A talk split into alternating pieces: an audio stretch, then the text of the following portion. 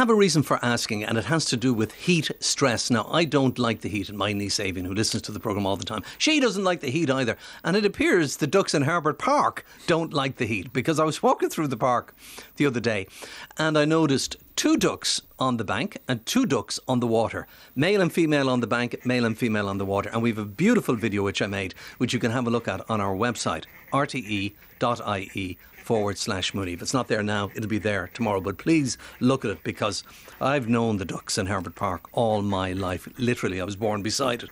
So I have never seen this kind of behaviour before. And I thought, well, they must be gone quackers because of the heat. They're suffering from heat stress because they were having an argument. Have a listen to this.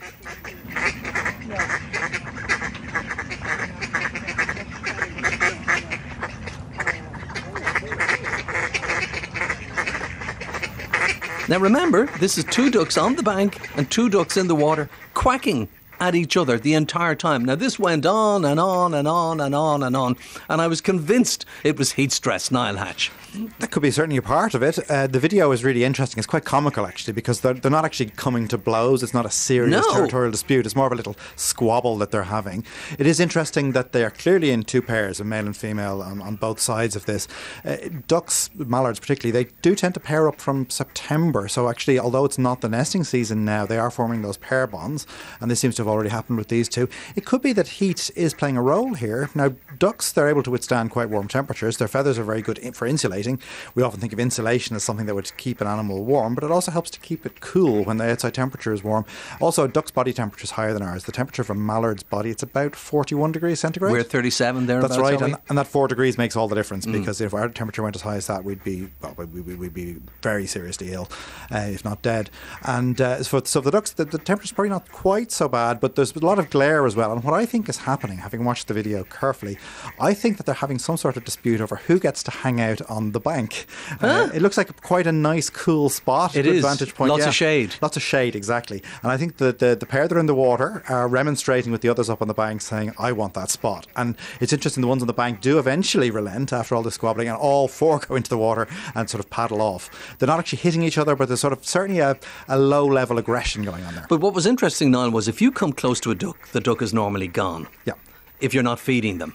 Now, I was there with my phone and I was videoing this, and they paid no attention to me. There were other ducks, as you will see on the video, alongside them on the bank who weren't getting involved at all. They were quite comfortable and they were happy out.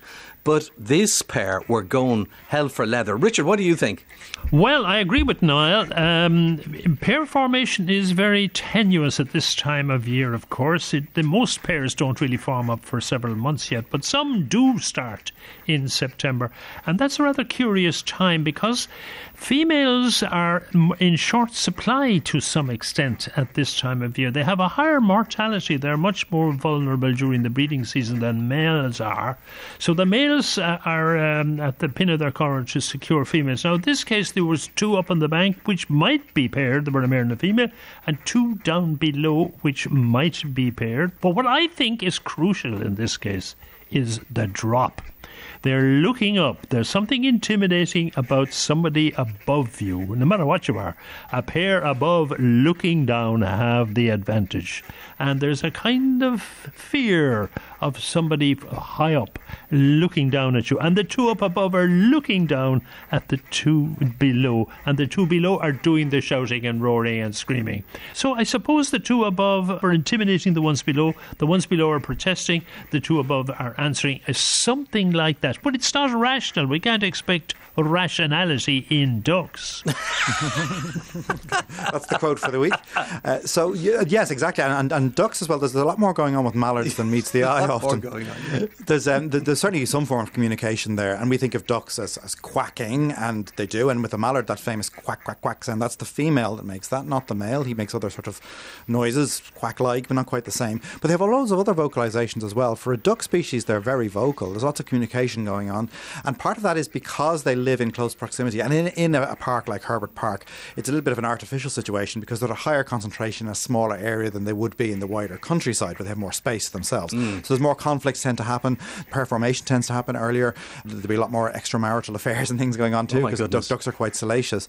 It's interesting to see the kind of dynamics that happen with, with, with pairs of mallards as well because often there are disputes, not quite territorial disputes, but disputes over maybe the best feeding area or what's, whatever's going on. What happens with those when, when pairs come into conflict, the uh, male of the aggressive pair he always goes to try to attack the female of the other pair, um, and you see He never chase- takes on the other male. not initially. He'll Hmm. chase the female of the other pair in the air, and then the other male will usually follow up behind.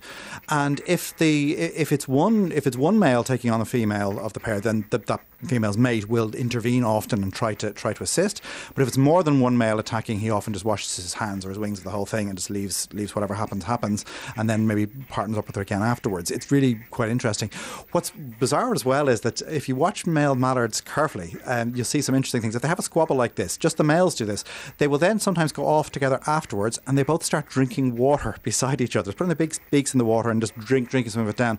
It seems to be an appeasement mechanism that they have. It's almost like you know having a disagreement with someone and then going down the pub for a Right, pint. let's discuss this over a pint. Come on, come on, come on. We can sort it all out. We can sort. You met her first. Come on. She likes you. She doesn't like me. Maybe that- well, what's going on? going on? Absolutely, yeah. Yeah, she stays out of it. She's wise too.